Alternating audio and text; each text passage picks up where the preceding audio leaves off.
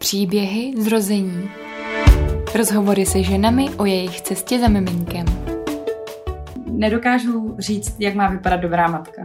A myslím, že to jako nikdo nedokáže. Že pokaždé, když cítím její kůži na svý, tak vnímám, že se ten oxytocin uvolňuje a vnímám, že ji miluju to víc. Následkem je, že máme strach, ať už z dalších těhotenství, z dalších porodů a zároveň se nám prohlubuje nedůvěra sama v sebe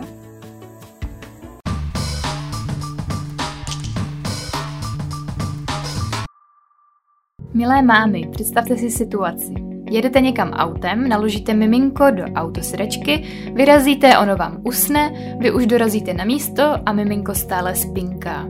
No jo, a co teď s ním? Mám ho vzít v celé autosedačce, anebo ho mám opatrně vyndat a doufat, že se nevzbudí? Věřím, že se v tomto příběhu mnohé z vás poznáváte. Já teda určitě. Tohle jsem řešila snad stokrát.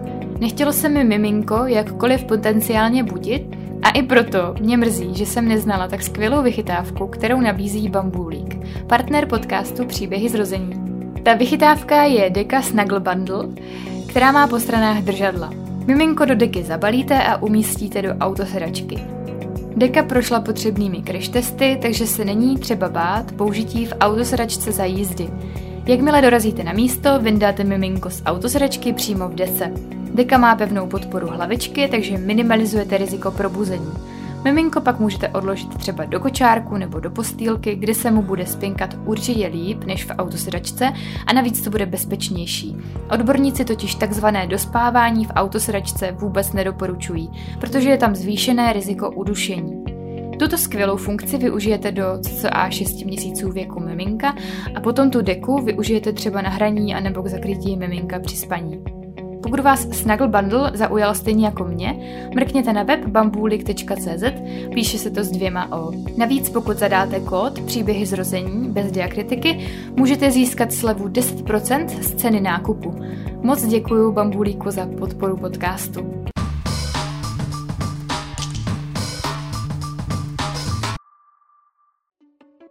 Vítejte u dalšího dílu podcastu Příběhy zrození. Moc bych si přála, aby vám příběhy dodali potřebnou sebedůvěru, aby vás podpořili na vaší cestě, ať už je jakákoliv. Aby vám pomohli se s vděčností ohlédnout i za vlastním porodem. A abyste se každá mohla vědomě rozhodnout a připravit na porod, jaký sama chcete prožít. Jestli se vám podcast líbí, staňte se i vy jeho součástí. Přijďte se s námi podělit o váš příběh. Můžete tak inspirovat ostatní ženy a třeba je povzbudit na cestě, která je teprve čeká. Jak se můžete do příběhů zapojit, najdete na webu příběhyzrození.cz. Těším se na vás. V dnešním rozhovoru si povídám s psycholožkou Eliškou Remešovou, maminkou malé Idy. Bavíme se o prvním roce života s miminkem, jak náročné to pro nás i pro naše partnerství umí být. Povídáme si taky o srovnávání se s jinými ženami, o tom, proč je potřeba se na porodní příběhy ptát a taky nebát se je sdílet. Taky zabrousíme na téma poporodního traumatu a dotkneme se toho, že ne vždy je potřeba to mít jako velkého strašáka. Pojďme na to, příjemný poslech. Ahoj Eliško, já tě moc zdravím a vítám v podcastu Příběhy zrození. Ahoj, děkuji moc za pozvání. Eliško, mohla bys eh, na úvod nějak eh, ve zkratce, nebo to, co ti přijde první na mysl, nějak eh, zmínit, jaký ty jsi prožila těhotenství, nějak porodní příběh, jestli tě k tomu třeba něco právě inspirovalo do tvojí profese. Uh-huh, uh-huh. Tak cokoliv bys chtěla tady okolo té svojí cesty zmínit takhle na úvod, aby i posluchačky si udělali trochu představu. Já mám roční dceru, oslavila rok před dvěma týdny a naše těhotenství bylo plánované, eh, chtěné, no, připravovali jsme se s partnerem spolu 6 let, tak eh, to bylo něco, co přirozeně vyústilo z toho našeho vztahu a vlastně celé těhotenství jsem měla v pohodě. Měla jsem jako zdravé těhotenství, pracovala jsem při tom, ale zároveň jsem se na to snažila nějak jako ladit a připravovat. Takže jsem se snažila pracovat míň. A pamatuju si na radu svojí mentorky, se kterou jsem se bavila asi mám půl roku předtím, než jsem měla odejít na mateřskou. A bylo to na začátku těhotenství a tam mi říkala, tak to je skvělé, tak teďka už si vybírej jenom projekty, které tě baví. A, a to byla pro mě jako důležitá informace, protože já jsem měla v hlavě to, musím vytáhnout všechny ty kostlivce, musím to vyčistit, třeba jsem ještě dělala na HR, kromě terapeutické praxe jsem ještě pracovala na HR a uh, měla jsem tendenci jako vytáhnout všechny ty kostlivce a vyčistit ten prostor, než to někomu předám. Aby to bylo jako hotový. A ona mi říká, no tak teďka si najdi nějaký fakt krásný projekt, který tě bude bavit, aby si to těhotenství v práci jako užila, aby ti to jako naplňovalo radostí, aby se nezahltila stresem. A to bylo pro mě velká inspirace, když jsem si řekla, aha, já můžu, já si můžu vybrat, že budu dělat ty hezké věci, nebo že si udělám jako hezký závěr té práce, než odejdu. Tak eh, to byla jako první důležitá informace, kterou jsem získala na, na té cestě v těhotenství. A uh, já jsem absolvovala kurz jemného zrození od, od hypnoporodu s, s mužem, byla jsem moc ráda, že tam byl on, protože jsem dlouhou dobu váhala i jestli uh, chci, aby byl u porodu nebo ne. Šlo mi hodně o nějaké jako ženské sdílení spíš, že jsem si říkám, že je to teď jako trend ty muže do toho namočit, ale říkám si, že je důležité, aby ten muž s tím byl v pohodě. A tak jsme měli s Adamem dohodu, že půjdeme na, to, na ten kurz a pokud po tom kurzu on řekne, hele, je to pro mě důležité, chci tam být, tak tam bude a když řekne, necítím se na to, tak tam nebude. A myslím, že ten kurz nám taky pomohl se v tom naladit, říkat si, aha, tak máme ještě uh, hodně toho před sebou, máme, Adam si zbořil svoje představy, že, že to není tak, že praskne voda a žena začne hystericky křičet a jede se do porodnice, ale že tam je, jakož to je další.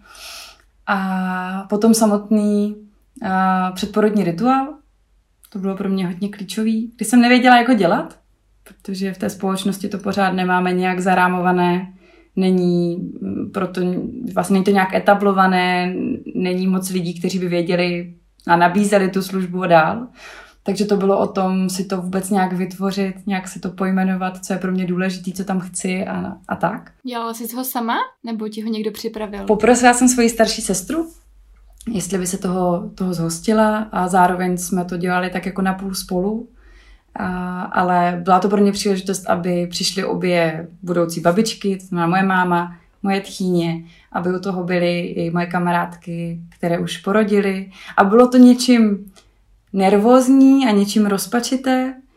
Um, asi jakoby americký film to natočil úplně jinak, ale bylo to moc krásné v tom, že uh, tam všechny ty ženy byly, až tam ta energie byla. A mě to dalo tu možnost um, a jedna zpracovat nějaký strach, který si myslím, že je přirozený v tom těhotenství mít, a zároveň pustit to těhotenství. Jo, protože si říkám, že člověk, nebo jako žena, já jsem to tak měla, že jsem hýčkala to břicho a měla jsem radost, že ho mám a cítila jsem se v něm dobře a měla jsem pocit, že když jsem těhotná, tak se mé dceři nemůže vůbec nic stát, protože je ve mně. A že aby se něco muselo stát, tak se musí něco strašného stát mně, ale že do té doby je všechno v pohodě. A přišlo mi, že to byla věc, co mě blokovala od toho porodu, protože jsem si říkala, teďka přijde na svět a já už ji neochráním tak moc, jo? že už to není tak jednoduchý, protože už není ve mně. Takže pro mě byl ten předporodní rituál důležitý v tom, že jsem si říkala, to bude to, to, bude to, to místo nebo ten obřad k tomu, abych já se tohohle dokázala zbavit, abych si řekla, že je v pohodě, že půjde ven, abych vlastně se na ten porod mohla naladit. No a potom samotně... A stalo se to? A stalo se to, a stalo se to, přesně tak. Bylo to tak, a my jsme um, to měli komplikované, že na termín mm, mého porodu můj muž byl na mužském kruhu, na víkendové akci a moje důla byla ve Švédsku. Takže jsme se s Idou, s mou dcerou domluvili, že asi dva týdny právě během toho porodního rituálu, předporodního rituálu jsme se domluvili, že uh, se narodí až v úterý, až se všichni vrátí a budou tady. A v pondělí a mi začaly kontrakce a v úterý ve dvě odpoledne se narodila. A, a bylo to vlastně krásný v tom, že um, to byl jako dlouhý porod. Já jsem vlastně rodila, kolik to bylo, 23 hodin. A byl jako dlouhý a pomalý a, a moje dula říká takový jako tichý a elegantní. Myslím, že jsem to tak jako měla, že jsem byla hodně sama v sobě. A můj muž po, pojedl rajskou, co jsme dostali v porodnici během toho, tak jako dělo spoustu jiných věcí během té doby.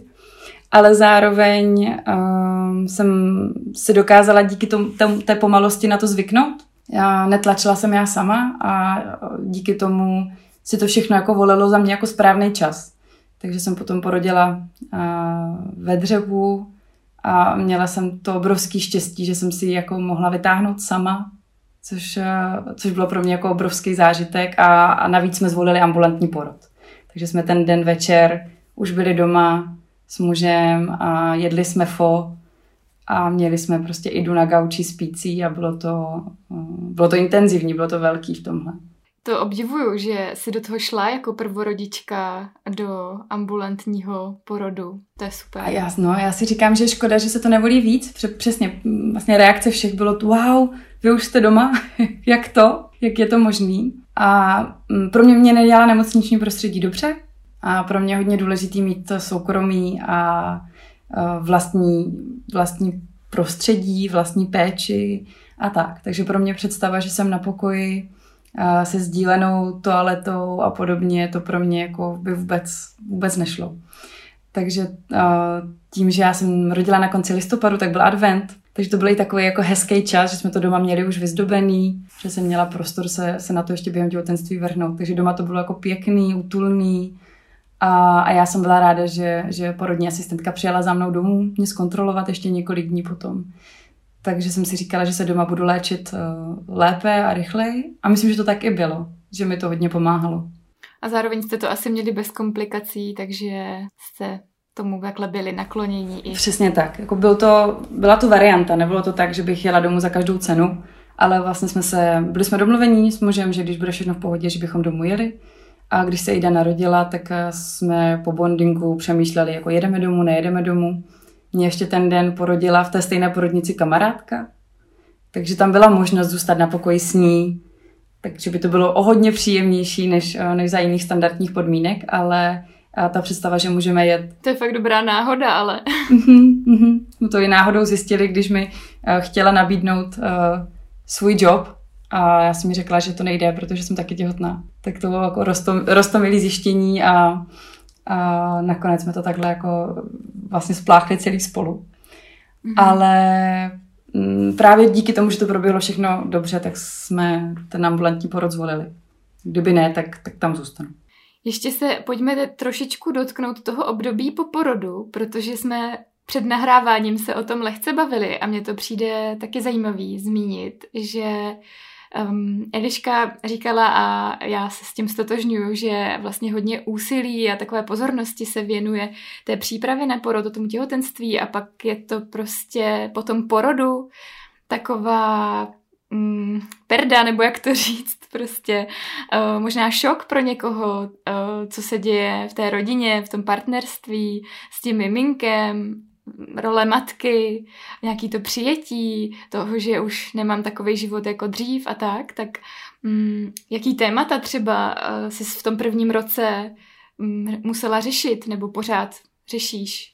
Já na to koukám i z pohledu párového terapeuta a tím, že pracuji s páry a dostávají se ke mně páry právě během prvního roku dítěte, tak to pozoruju i z, i z té profesní stránky a to, co tam vlastně vidím často a co k čemu se dokážu já připojit i jako máma, je změna rolí. Že si říkám, jedna věc je to, že se na to dítě i, i těšíme, jo, ne, nechci to generalizovat, protože samozřejmě jsou situace, kdy to je opředené mnoha strachy, obavami, anebo třeba i tím, že to není plánované a je to třeba nějak um, jako nečekaně nebo nehodou, ale v každém případě i v tom nejideálnějším světě, kdy to dítě chceme, plánujeme, těšíme se na něj, tak to výrazně mění náš život, náš životní styl a tu naši roli jako takovou. Tím to výrazně zamává s náma jako s ženama, kdy najednou se nám mění priority, zároveň se nám mění sebeobraz, protože to naše tělo se změnilo, je prostě je před a po, je tam výrazný rozdíl a vnitřně i na jako zvnějšku a, a do toho tam ještě za mě pramení i nějaké jako strachy a obavy, jestli tu roli zvládneme naplnit dobře, protože nás to nikdo moc neučí, že jo, jak být mámou. A to znamená, buď to se inspirujeme tím, co vidíme kolem sebe, nebo něco čteme, ale pořád je to o tom, že nemáme okamžitou zpětnou vazbu. Že, že vlastně nevidíme, jestli když budeme kontaktní rodiče, jestli budeme uspávat na těle, nebo budeme uspávat v postýlce, jestli budeme kojit, nebo jestli nebudeme kojit, tak nevidíme, jaký to má dopad vlastně v dlouhodobém horizontu, že? protože to je součet mnoha, mnoha, mnoha faktorů. Takže je to, je to těžší, že děláme něco a nevíme, jestli to děláme správně nebo ne. Můžeme se spolehnout vlastně jenom sami na sebe. A k tomu se mění ten partnerský vztah, kdy ta matka z toho ženského pečuju o muže, koukám se na muže, se od něj odvrací, kouká se na dítě, pečuje o dítě a ten muž tam musí najít tu svoji roli a to si myslím, že je jako velmi těžký moment pro to partnerství a pro tu rodinu do budoucna, protože se s tím musí naučit nějak žít a je to o tom, o tom hodně mluvit a vykomunikovávat si ty potřeby. To si myslím, že bylo něco, co na začátku, já jsem o tom jak věděla, že to přijde, i tím, že jsme se o tom učili, že jsme se bavili o vývojovce, takže jsme ty body měla nějak teoreticky zmapovaný a stejně mě překvapilo, jak silně jsem to prožívala. Jo? A to si říkám, že mám nějakou výhodu, že v tom trošku víc vím. Um, tak je to škoda, že se tomu společnost nevěnuje celkově víc, že jsou předporodní kurzy, ale nejsou tolik uh, oblíbené nebo jako rozsáhlé kurzy rodičovství, kurzy pro mámy, kurzy pro táty a tak dále. No ono už vlastně i jsem měla otázku, když jsem se ptala posluchačů, tak eh, někdo se ptal, jestli už třeba v té ginekologii při té péči o tu ženu v tom těhotenství, tak jestli už si třeba zaznamenala, že se tam i pracuje nějak jako mm, s tou psychickou o, eh, nějakou průpravou na ten porod, jestli i tam třeba ještě předtím se už s tím nějak počítá. Já tu zkušenost zatím moc nemám. Mám skvělou ginekoložku odborníka, ale ta třeba psychická stránka mě tam hodně chyběla. A musela jsem si ji dotvořit sama. Um, I proto jsem se domluvila právě s Dulou. Jsem měla výbornou Dulu, která si myslím, že tady toho roli té psychické podpory, toho, té jistoty a toho průvodcování zajistila ona ale myslím, že jako velká škoda, že to zatím v tom zdravotnictví není. Obzvlášť, když to třeba není jako takové sci-fi, že, že když vidíme Německo, kde to probíhá úplně jinak, je to sousední země, myslím, že jako inspirovat se od nich by nebylo tak, uh, tak náročné ani časově, ani finančně, uh, že to je prostě možný, tak, uh, tak mám pocit, že nerozumím tomu, proč to pořád nefunguje. Eliško, ještě eh, takhle v tom třeba prvním roce s tím miminkem, tak eh, měla bys třeba nějaký tip eh, pro nás mámy, jak si třeba v tom jako najít nějakou svoji cestu a mám to teďka na mysli jako v tom bytí matkou, jo, jakože jak třeba se s tím jako vyrovnat, jestli třeba taky nějaký rituál, nebo jestli je to prostě proces z nějakého zžívání se. První, co mě napadlo, je, že si to jako máme vzájemně moc neusnadňujeme. Já mám štěstí, že mám kolem sebe jako skvělé kamarádky a hodně z mých eh, kamarádek jsou taky psycholožky, tak si myslím, že to je taky tím trošku jiný. Ale eh, to, co pořád vidím, je, že eh, v těch generacích že, našich maminek nebo různých jako příbuzných a známých, takže mnoho hodnocení a soudů toho, jak bychom to měli dělat a to všechno si myslím, že velmi znejišťuje mámy v té své roli. Že ve chvíli, kdy dostanou rady od lidí, kteří je viděli na jedno odpoledne, jo, že prostě přijdete někam na návštěvu a strávíš tam tři hodiny s tím svým dítětem a ten známý ti najednou řekne, no ty to děláš vlastně asi špatně, asi bys měla dělat tohle a tamto, tak, tak tam tím výrazně podkopává tu autoritu a tu důvěru sama v sebe, kterou si budujeme skrz ten kontakt s tím dítětem. A říkám si, um, že, že tohle je to, to, co nám nejvíc ubližuje. Protože vlastně, když bychom pracovali sami se sebou, tak, eh, tak si najdeme nějak, nějakou důvěru, najdeme si nějaký styl, který nám vyhovuje. A já už jsem to mm, vlastně říkala v jednom, v jednom podcastu, kdy jsme na to téma zabrousili, že já vlastně nedokážu říct, jak má vypadat dobrá matka. A myslím, že to jako nikdo nedokáže. Jo, že se můžeme bavit o tom, že jsou nějaké výzkumy, které ukazují určité třeba best practices, řekněme, že jsou nějaké věci, které fungují lépe, ale pořád to jsou výzkumy, které mají mnoho omezení, vlastně zkreslení dat, je to o interpretaci těch dat a tak dál. A mně přijde, že to, co je klíčové, je, aby ta máma byla spokojená. Jo? A ve chvíli, kdy vidím, já mám ve svém okolí kamarádky, které šly do práce velmi rychle a které by se zbláznily, kdyby byly rok doma na mateřské. A, a mám kamarádky, které jsou tři, čtyři roky na mateřské a zbláznili by se, kdyby byli bez dětí. A přijde mi, že to klíčové je respektovat to, jaká jsem já jako žena, co já v tom životě potřebuju a jak to v tom životě s dítětem můžu udělat tak, abychom byli vlastně spokojení oba dva nebo obě dvě. Jo? Potažmo s mužem tři. Jo? Aby to nebylo to, že já se držím doma, protože eh, to tak měla moje máma a protože to tak měla moje sestra, tak já musím být doma taky ale zároveň cítím, že to není pro mě a trápím se, tak, eh, tak že mě přijde, že když bychom to jako zpátky združili do nějaké jedné rady, tak je to hodně o tom uh, reflektovat, co potřebuju, co, jak to chci mít a vytvářet si tu představu ze zelené louky vlastně pro sebe sama. No a jak to v tom prvním roce uh, jako skloubit ideálně s tím partnerem, protože ještě před nahráváním si mi zmínila, že první rok života s tím miminkem je údajně nejnáročnější za celou dobu partnerství. Uh, náročný to je, to můžu potvrdit uh, sama za sebe rozhodně. Tak uh, jako bude to lepší, nebo už nějak můžeme v tom prvním roce na tom nějak s partnerem pracovat, aby, aby jsme se nějak navrátili k sobě? Já si pamatuju, když jsme měli předmět partnerské dovednosti na, na psychologii a řešili jsme, že vlastně muž a žena jsou diáda, že to, jsou, že to je ta jednotka dvou lidí, kteří spolu jsou. A jakmile se objevují děti, tak děti obíhají kolem téhle diády. Jo, že to je jako slunce, je muž a žena a ty planety jednotlivé, co kolem slunce obíhají, jsou ty děti. A mně to přijde, že to vystihuje podstatu toho, na čem se má pracovat. Že se nemá stát to, že se to dítě dostane mezi nás a najednou oba dva mluvíme už jenom k tomu dítěti, anebo komunikujeme skrz to dítě, ale že tam pořád jsme my dva, my dva jsme ty dva sloupy, co drží tu rodinu, co se dotýkají, co na sebe vidí a kolem nás můžou pobíhat ty šťastné děti, protože vidí nás dva. A, a přijde mi, že jako jak toho dosáhnout v tom prvním roce, myslím, že to je hodně o snížení očekávání. Jo, že já bych taky spoustu věcí uh, chtěla hned, chtěla jinak. A, ale zároveň si uvědomuju, že ta těžká situace je pro oba. Jo, že zatímco já si stěžuju na to, že jsem unavená, že ten job je vlastně 24-7, jo, že zatímco můj muž přijde z práce, tak chce si hodinu odpočinout, ale já si nemůžu hodinu odpočinout a jsou to časté mé výtky, tak si zase uvědomuju, co to musí být pro něj, že by daleko raději chtěl ráno trávit čas s náma, jít s náma na procházku, když je hezký den a místo toho jde do práce, kde jako, když ho to třeba nebaví, tak si může říct, ty, co tady dělám vlastně, když jako bych teďka chtěl trávit čas s ní a vidět ty první kroky, první úsměvy, první slova. Jo? Takže si říkám, že to vlastně pro obě strany je hodně těžký a že to, čemu bych se doporučovala vyhnout, je to, to srovnávání se, kdo je na tom hůř.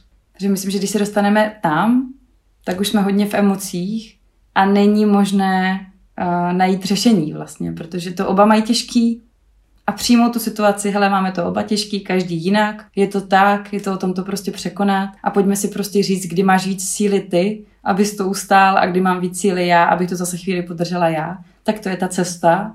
No, je to, je to náročný, ale uh věřím, že, že se nám všem nějak jako povede najít si tu cestu zase nějak jako zpátky, no, že, že to bude snažší a snažší s přibývajícím věkem děťátka. Pak jsou asi uh, další level, další děti. A to už není takový šok. no, jako Těžko říct, nemám zkušenost. Uh, Eliško, já jsem se s tebou chtěla pobavit, protože jak si povídám se ženama tady na tohle téma, a sama mám tu zkušenost taky, tak uh, myslím si, že hodně častý bývá nějaký porodní, poporodní trauma. A myslím si, že by nám všem uh, ženám pomohlo se s tím nějak naučit pracovat, nějak vyrovnat, něco s tím třeba udělat. Tak uh, jestli bys uh, mi mohla třeba nějak říct, uh, nevím, z pohledu psychologie nebo tvojí zkušenosti, kdy nejčastěji to trauma vzniká, jestli vzniká vždycky nebo jenom z nějakých konkrétních okolností? Vlastně příčin traumat je, je mnoho. Ne vždycky se to dá úplně přesně rozklíčovat, co byla ta konkrétní situace, která to způsobila. Ale přijde mi, že to, co je celkově důležitý, je to respektující prostředí a to, ten pocit bezpečí, co pro tu ženu by tam měl být. Vlastně ten porod, i když je fyziologický, i když uh, proběhne bez komplikací, tak pořád je to jako velká psychická a fyzická zátěž pro to tělo i pro toho člověka, pro tu bytost. A tam se to prostě může potkat s tím, že to trauma přijde. A může přijít vlastně z důvodů um, rozdílného očekávání, rozdílných představ. Jo, že ve chvíli, kdy mám jasnou představu o tom, jak chci rodit, mám jasnou představu o tom, uh, jak má moje nebo naše dítě přijít na svět, a, a ta představa je jiná, objeví se nějaká komplikace nebo se tam jenom cokoliv prostě změní, už může být zárodkem nějakého traumatu, jo? protože záleží taky, jak, jaký jsme jako osobnost před tím těhotenstvím, před tím porodem. Jo, že ve chvíli, kdy jsme úzkostnější, když uh, jsme citlivější na věci kolem nás, tak pravděpodobně i citlivěji budeme ten porod vnímat. A o to citlivěji budeme vnímat uh, nějaké nuance, které nám způsobují jakýkoliv diskomfort. Jo. Ale taky mi přijde jako důležitý říct, že uh, je jako trauma ve smyslu toho uh, terapeutického, kdy se bavíme o nějaké jako uh, posttraumatické jako stresové poruše. A, a to je něco, s čím se dá pracovat terapeuticky a případně i jako v rámci medikace. Ale pak je jako trauma, jak tomu hovorově říkáme, že to prostě bylo jenom jako těžký zážitek. A čímž to nechci nějak snižovat, ale přijde mi to taky důležitý uh, odlišit, protože v tom vidím paralelu jako, jako s depresema.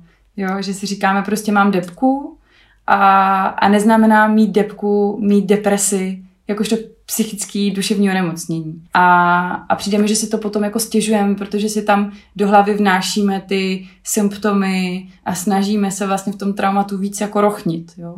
A, takže mi přijde vlastně důležitý říct, že že jako trauma a trauma, je bolest a bolest a je vlastně fajn uh, přijít na to, co mi jako v tu chvíli může pomoct. Myslím, že to je hodně o nějakém zabezpečení se, o zazdrojování se, o získání dostatečné podpory ve svém okolí a také o, a to je klíčové, o snížení jako nároku sama na sebe, na to, jak eh, jsem to měla udělat. Jo, myslím, že tam vlastně mnoho těch traumatech, které se nemusí zamedikovat, nemusí se nějak jako významně léčit, tak eh, je často klíčové to, že se cítíme, že jsme sami sebe zklamali, nebo že nás to něco podrazilo. A tam si říkám, že kdo to určuje. Jo, kdo určuje to, jestli jsme v nějakém tématu selhali. A myslím, že tam je to hodně o tom, že to je rozkol té naší představy, která stojí na něčem a té reality, která přišla. Mě zajímá, Eli, protože uh, ty sama si zmiňovala, že se na porod připravovala já taky, měla jsem nějakou představu o tom porodu, tak uh, vlastně ano, dokážu si představit, že za to můžou vlastně moje očekávání o tom, že potom vlastně je nenaplním, tak přemýšlím teďka, kde je vlastně ta míra toho ladění se a jako té přípravy, když to vlastně potom asi stejně dopadne jinak. Já tam vnímám tu rovinu toho ladění se v hlavě a toho ladění se jako bytost. A, a proč, proč to říkám takhle? Protože jsem viděla kolem sebe ženy, které se na porod připravovaly jako stylem nějakého to-do listu. Ve smyslu, tak absolvovala jsem předporodní kurz, splněno. Byli jsme s mužem se podívat do porodnic, splněno. Mám vybranou porodnici, splněno. Vím, že chci rodit na čtyřech, mám, jasnou, mám jako jasnou představu o opozici, splněno a, a tak dál a tak dál. A v tu chvíli, jako když jedu prostě položku po položce a vnímám to jako nějaký projekt, tak eh, za mě to nebezpečný tam je to, že, to, že vlastně mám jako zdánlivou představu, že mám stoprocentní kontrolu nad tím procesem a nad tím, co se stane. A v tu chvíli vytvářím velký prostor pro to, že budu zklamaná, že to není tak, jak to mám. Protože jsem přece měla, udělala jsem všechno, co jsem na svém seznamu měla, v podstatě jsem to splnila, tak jak to, že to vlastně nevyšlo. Tam za mě vzniká ten obrovský pocit selhání. Jo, tak co jsem ještě měla udělat? A, a pro mě ta příprava jako bytost je o tom, jak bych to chtěla mít, co je ta moje ideální představa, to znamená, je to o nějaké imaginaci, o, o vizualizaci té situace, o tom říct si ten nejlepší možný scénář a ladit se k němu, klidně si to i sepsat a zároveň tam pořád mít to, ale děje se to, jak se to děje, já jsem jako součástí toho procesu a já za sebe udělám nejvíc, co můžu, ale nemůžu to mít plně pod kontrolou. Nemůžu ovlivnit úplně všechno.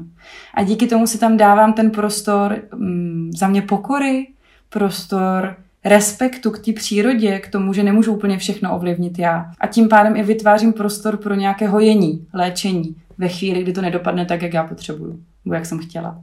V momentě, kdy třeba můj první porod nedopadne tak, jak bych si představovala, třeba skončí číst císařským řezem eh, akutním, tak eh, kde můžu jako žena najít třeba znovu tu sebedověru a chtít jít rodit zase, když vím, že třeba ten můj první porod fakt jako nebyl tak, jak jsem chtěla. Je pravda, že ve chvíli, kdy prožijeme ten traumatický zážitek, tak eh, častým uh, následkem je, že máme strach, ať už z dalších těhotenství, z dalších porodů a zároveň se nám prohlubuje nedůvěra sama v sebe. A myslím, že jako mm, terapie je určitě jedna z možností. Myslím, že umět o tom mluvit, uh, naučit se rozklíčovávat, co jsou tam ty těžkosti, co jsou tam ty strachy a obavy, kterých se chci vyhnout, které potřebuji zpracovat, je určitě jedna z cest. A zároveň si myslím, že to je o tom, jako se na to koukat sám vlastně na tu situaci zpětně a říct si, kde, nebo vlastně jako umět se ošetřit, umět se opečovat v tom a říct si, hele, tak mám pořád vlastně jako, jako narozené dítě, to dítě se vyvíjí, je tady s náma, už jsme rodina, už jsem toho udělala mnoho dalšího. To znamená i si uh, vlastně i, i si uvědomit, jak silní jsme, jo? že když to neprožijeme tak, jak jsme chtěli, tak pořád tady jsme, dokážeme s tím fungovat, tu překážku jsme zvládli. A potom je to za mě i využít jako těch, eh, těch možností, co, v, co ta naše uh, doba a společnost nabízí.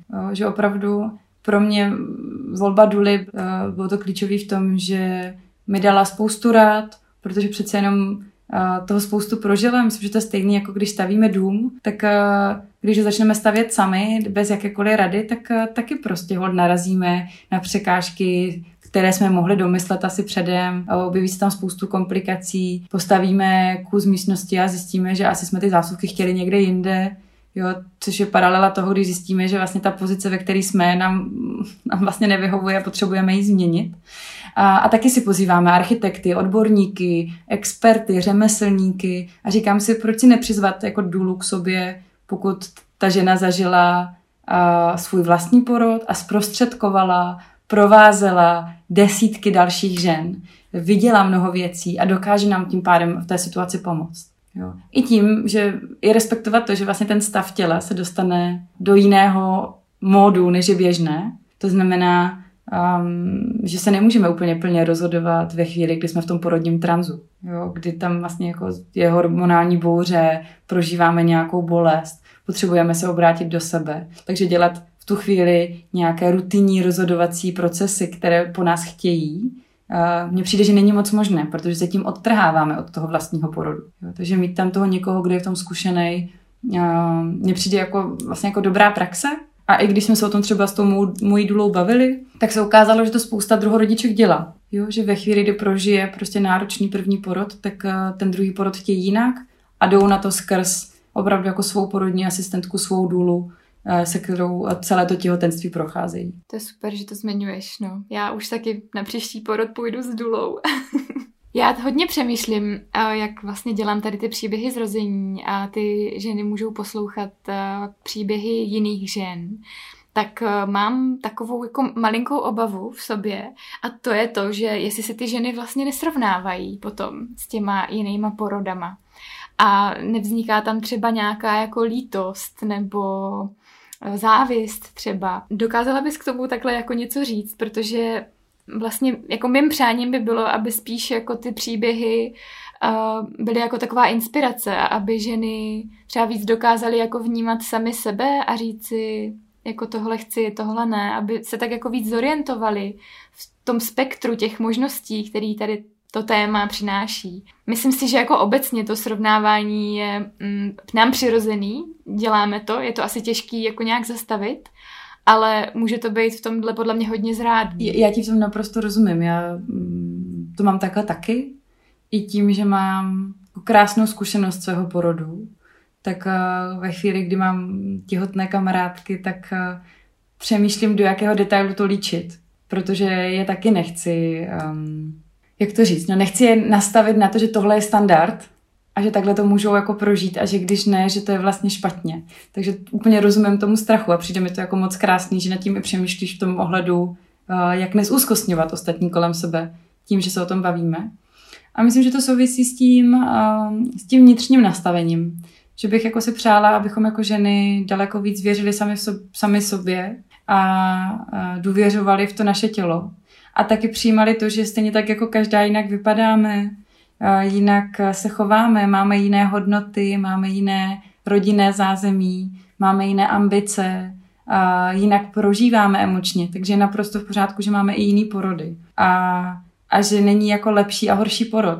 Že ten porod je klíčový, že ten vlastně ten příběh toho zrození, že vlastně ten způsob, jakým to miminko přijde na svět, a nějak nastavuje podmínky toho života, ale je to začátek, je to vlastně bod jedna.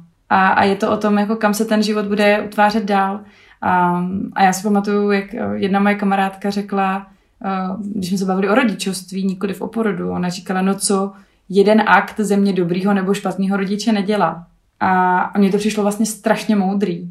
Jo, že jsem si říkala, ano, tak to je, jako to, že jednou se nezachovám jako rodič správně, eh, nezvolím dobrou taktiku, nebo, s, eh, nebo moje dítě vidí, že jsem před ním bouchla a, a vylítly mi saze, a nebo že prostě porod jsem že jsem neprožila takový porod, jaký bych si přála, nebo, nebo moje dítě nepřišlo na svět způsobem, jakým bych si pro něj, pro ní přála, ještě ze mě nedělá jako špatného rodiče.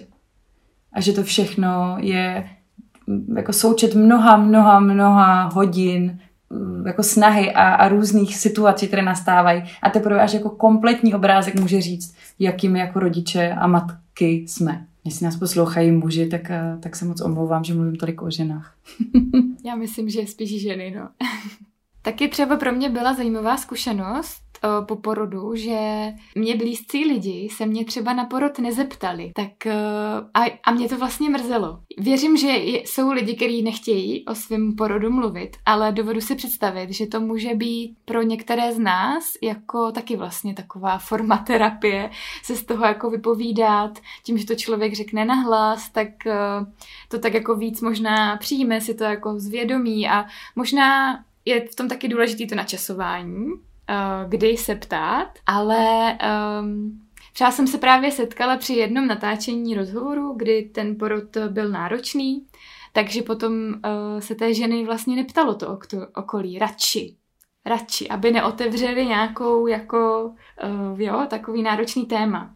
Jak k tomu jako přistoupit jako žena, která buď mám někoho takhle vedle sebe, kdo porodil. Jako můžu se ptát a kdy, jako jak, jak to mám vědět? Mně to připomíná uh, téma vlastně smrti, kdy ve chvíli, kdy prožíváme nějakou ztrátu, tak uh, lidi se k tomu nechtějí připojit, k tomu truchlení, k té ztrátě, protože neví, jak se to dělá. Neví, co je v tu chvíli vhodný a tak radši nedělají nic když to zmiňuji na kurzech, nebo když se o tom bavíme v rámci komunikace nebo zpracovávání konfliktů a tak, tak říkám, to je přesně ta situace, kdy se směje celý kancel a vy vejdete do místnosti a všichni stichnou, protože uh, vy teďka truchlíte, takže se přece nemůžete smát. A oni se cítí jako trapně, že se smějou. A to je jakoby přirozená lidská reakce. Jo, že aha, jejda, teďka se musíme, jo, a myslím, že se to dá krásně přirovnat i na tom těžkém porodu. Jo? A je, je, ona teďka prožila něco náročného, tak já se na to radši nebudu ptát, abych nezítřil ty emoce, jo, budu kolem toho chodit po špičkách a tak. Ale ono to nemizí. Ono tím, že to, ono už to tam je, ta situace už přišla, ta bolest už tam je, ty špatné pocity tam jsou. A tím, že záměrně od toho odvracíme zrak, tak z toho stáváme něco, co chroničtí. Tím se něco, co bylo adekvátní reakce na naprosto adekvátní situaci, to znamená reakce bolesti na těžký porod, reakce strachu, zklamání, smutku, možná nějakého přesně selhání a tak dál, tak to je adekvátní reakce, která přišla a my bychom na ní měli taky umět adekvátně reagovat, ale ve chvíli, kdy na ní nereagujeme vůbec, tak ona se pouzdří. Ona tam zůstává s náma a zůstává jako takový to nevyřčený hořko, co, eh, co zůstává vevnitř a přesně se potom projevuje při dalších těhotenstvích, dalších porodech, při těžkých životních situacích a tak dále. Takže mně přijde, že je důležité o tom umět mluvit, je důležitý, jako, eh, je důležitý v roli blízkého se na to umět ptát, anebo i umět uh, jenom s tím člověkem prostě v tom být a říct, nevím, jestli se o tom chceš nebo nechceš bavit, ale kdybys chtěla, tak já tady jsem. Jo, mě, to, mě to zajímá. Mě to zajímá a jsem připravená to poslouchat, pokud mi to chceš říct. A, a dávat tu příležitost eh, že nám o tom mluvit. Jo. I v rámci práce s traumatem a práce s bolestí, eh, čím víc to říkáme, tím víc přijímáme tu realitu, tím víc ji zpracováváme. A stokrát řečená bolest uh, už se stává jakýmsi příběhem. Už se nějak vpisuje do toho našeho životního příběhu jako jedna z kapitol, která byla těžká, ale už to není středovod toho našeho života. Už to najednou je něco, co mohlo odeznít. Díky tomu, že jsme o tom mluvili mno, mnohokrát, tak jsme to začali vyprávět. A to vyprávění má obrovský hojivý efekt na to, co se nám děje. Já bych chtěla říct tady teďka v tomhle podcastu, aby se lidi nebáli ptát eh, jiných žen na své porody, že maximálně ta žena má zase právo říct, hele, teď o tom nechci mluvit, nebo jo, a jako vůbec nic se vlastně neděje.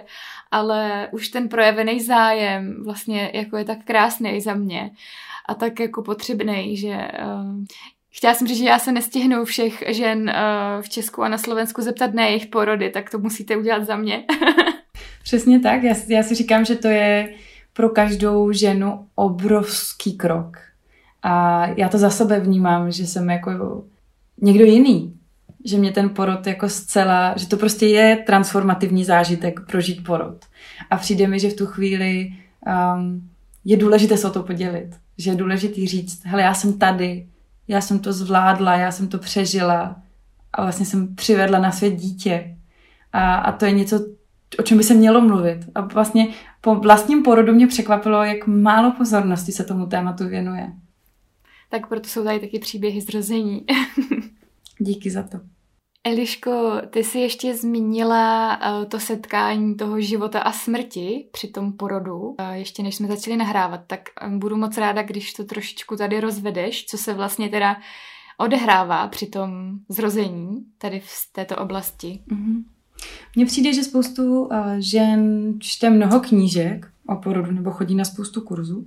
Já kdybych měla vypíchnout jenom jednu důležitou knížku, která pro mě byla klíčová, na kterou do teďka vzpomínám velmi intenzivně, byla uh, Zdravé těhotenství přirozený porod od Ingeborg Stadelmann, porodní asistentky z Německa. A ta knížka je jako zcela výjimečná v tom, jak je citlivá jak provází vším, jak provází každým tématem, co je v tom těhotenství, během porodu a po porodu v šesti nedělí důležité a ničemu se nevyhýbá, ale pořád to dělá tou nejcitlivější formou. Což když jsem měla možnost koukat do nějakých jiných knížek, tak buď to jsou moc optimistické a zlehčují ta témata, nebo naopak hodně děsí, a nebo jsou moc vědecké a tak těžký se k ním připojit, protože to pořád prožíváme emotivně a a nechceme číst jenom studie, ale zároveň je to důležitý. A myslím, že ona našla ten, eh, tu kombinaci, jak eh, dodávat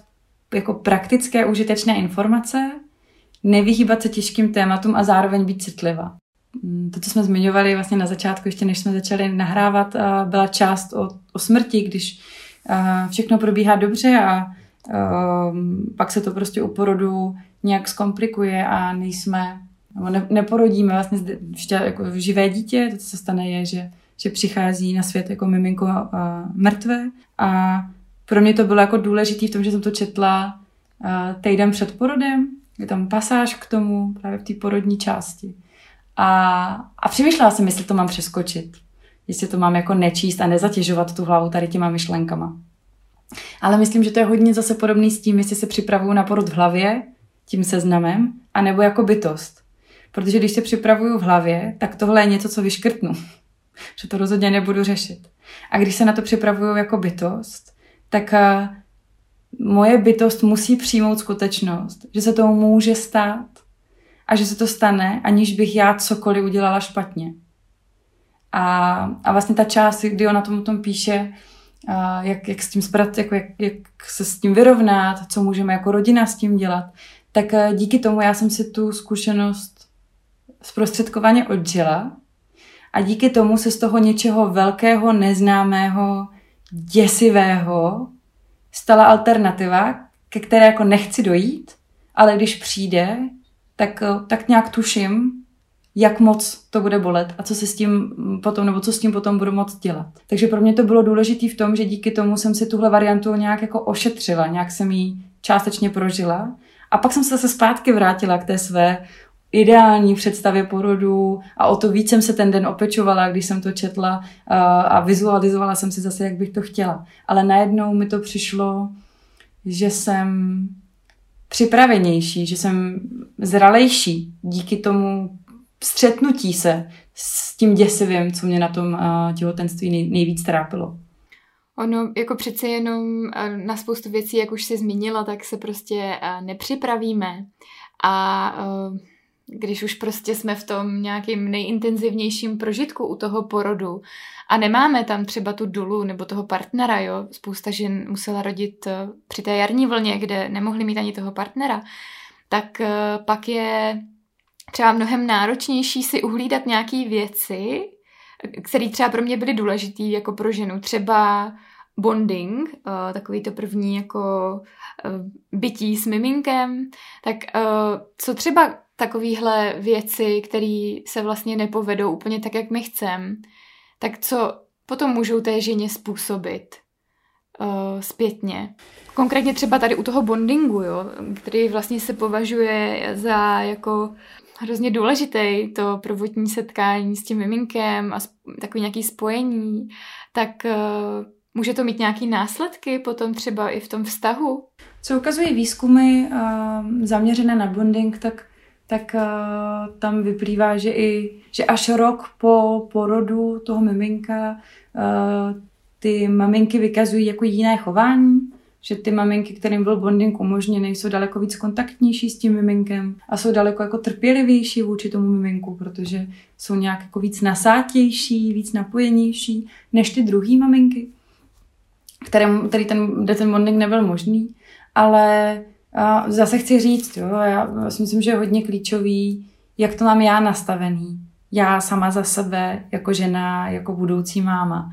Jestli vnímám, že je pro mě bonding stoprocentně důležitý a nedostanu ho, bude mi z jakéhokoliv důvodu odepřen, přesně akutní císař, špatný stav miminka a tak dál, tak uh, si to ponesu v sobě pravděpodobně jako daleko větší trauma, a jako daleko větší selhání, než ve chvíli, kdy to pro mě a když jsem nad tím tolik nepřemýšlela, kdy vnímám jako, jo, bude to hezký, když ten bonding proběhne, ale nestavím na tom ten, eh, ten optimální začátek. Čímž eh, se vracím k tomu, že ta naše percepce, to, jak my to sami vnímáme, to, jakou důležitost tomu připisujeme, výrazně ovlivňuje potom to, co to s náma dělá. Takže tam vnímám, že je i rozdíl mezi deseti ženami, kterým byl odepřen bonding, že každá z nich může mít úplně jiný prožitek z toho, že ten bonding nepřišel. A, ale u těch žen, kterým to uh, způsobuje nějaké zranění, které to vnímají, že, že, byli, uh, že jim bylo něco odepřeno, tak uh, mně přijde důležité říct, že ten bonding není jenom ten první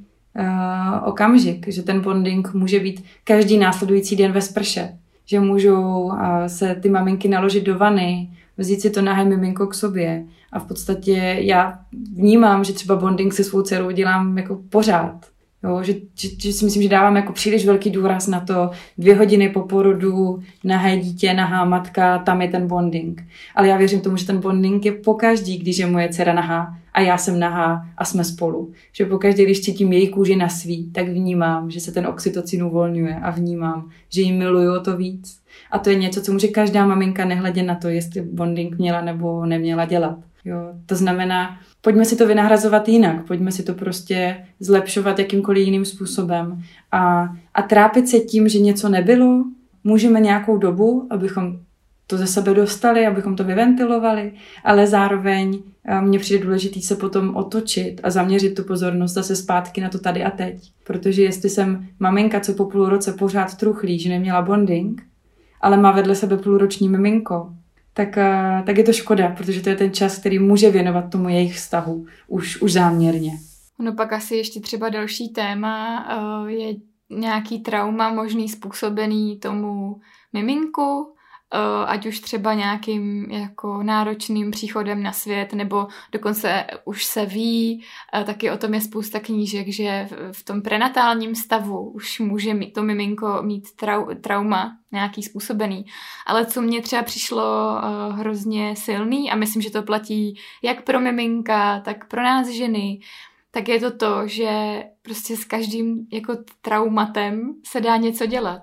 A to mi přišlo vlastně strašně uklidňující, když jsem tohle slyšela, protože jinak mě ta představa úplně paralizovala, když jsem byla těhotná a věděla jsem, že už v tom těhotenství můžu něco svý, svýmu jako miminku způsobit? No mně přijde, že, že tady je to hodně um, zase spojený s tím postojem, který k tomu mám. Jo, zase jako ty výzkumy ukazují, jako ano, prenatální, jako prenatální období je důležitý pro vývoj toho miminka, bez pochyby. Zároveň ale nemáme jako přímé svědectví toho miminka, jaký ten porod pro něj byl. To znamená, na, tam na co se musíme odkázat, když se bavíme o výzkumech, tak je to spíš uh, transpersonální psychologie, dostáváme se ke Grofovi, kdy například třeba při holotropním dýchání se spoustu lidí uh, vrátí do svého porodu, prožije svůj porod a může o něm nějak mluvit. Ale přijde mi, že to je pořád příliš málo informací nebo nějaké vědecké evidence, abychom mohli s jistotou říct, při určitém typu porodu dítě prožívá určité trauma. Zase si myslím, ano, samozřejmě tam něčemu dojít může, uh, ale když se bavíme o vývojovce, tak uh, on ten příchod na svět, vlastně to, to traumatické jako vylezení ven, to prodrání se ven, nastartovává ty sebezáchovné pudy.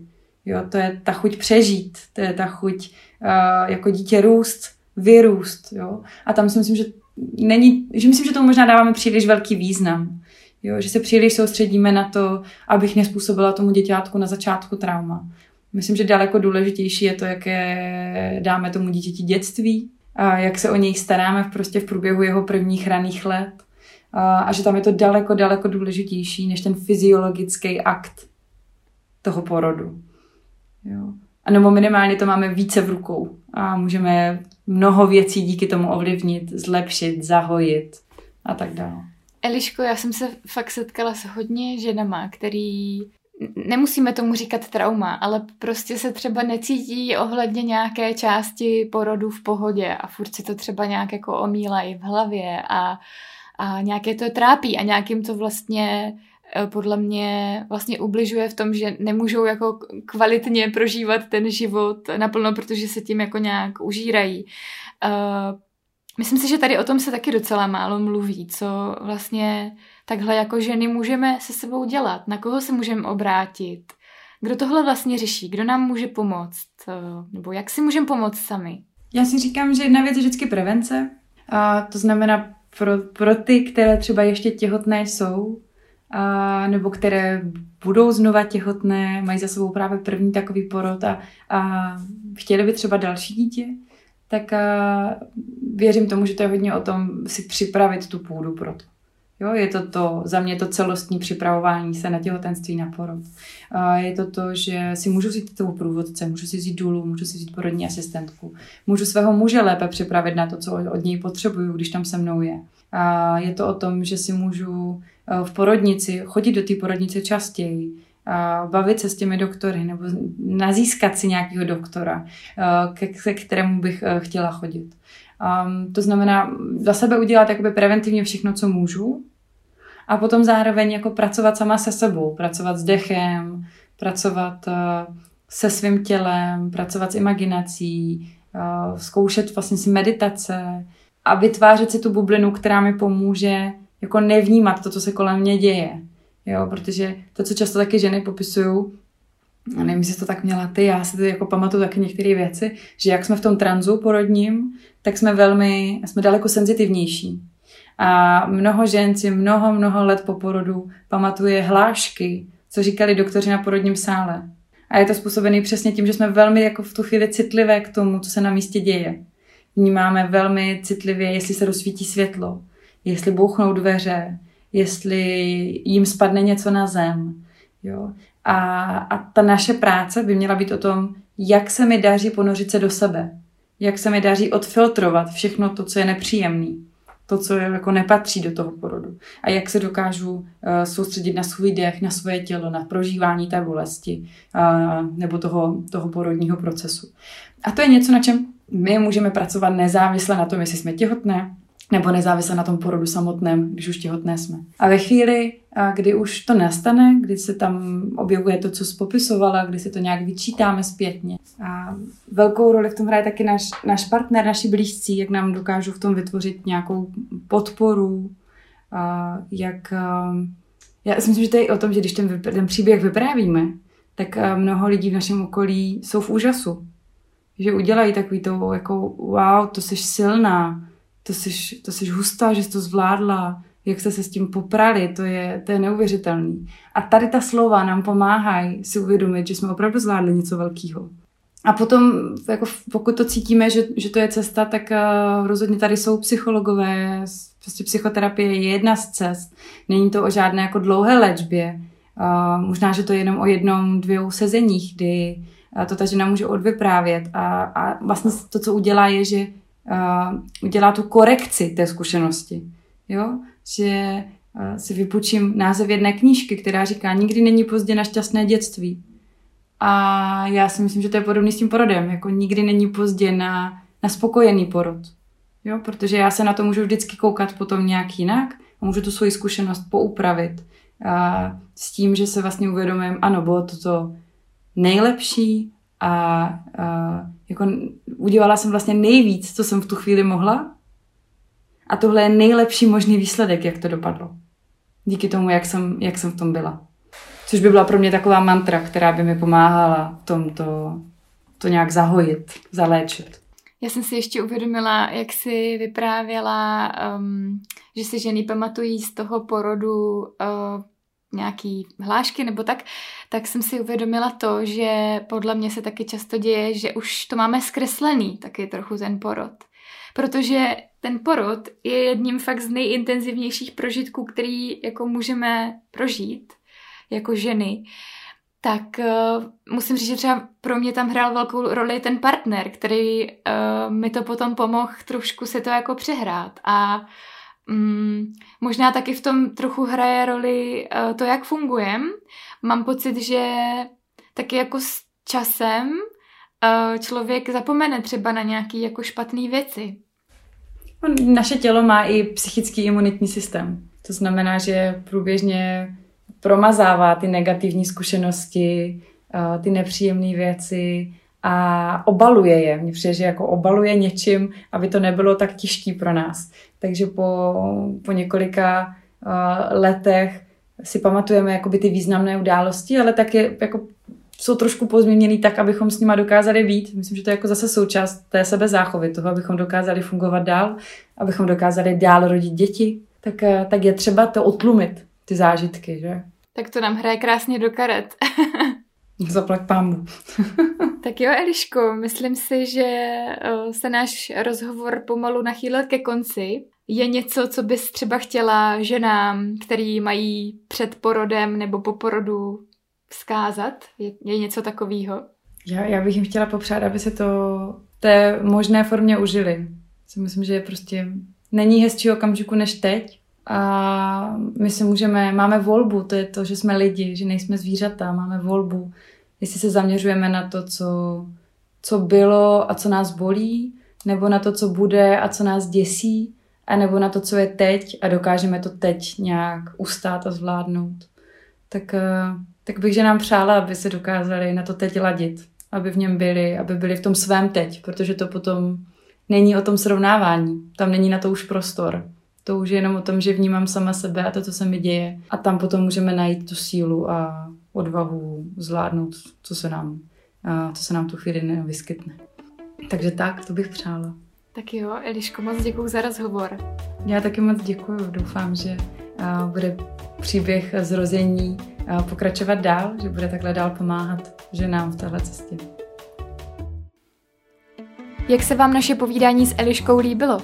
Mě hodně zaujaly způsoby ladění se. Ladění se ve svojí hlavě a aká to-do list, co všechno chci nebo nechci stihnout do porodu a co chci a nechci u porodu.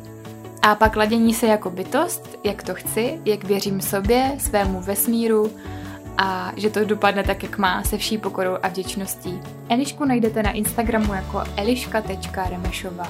Připravila jsem pro vás těhotenské typy, které mě osobně hodně pomohly.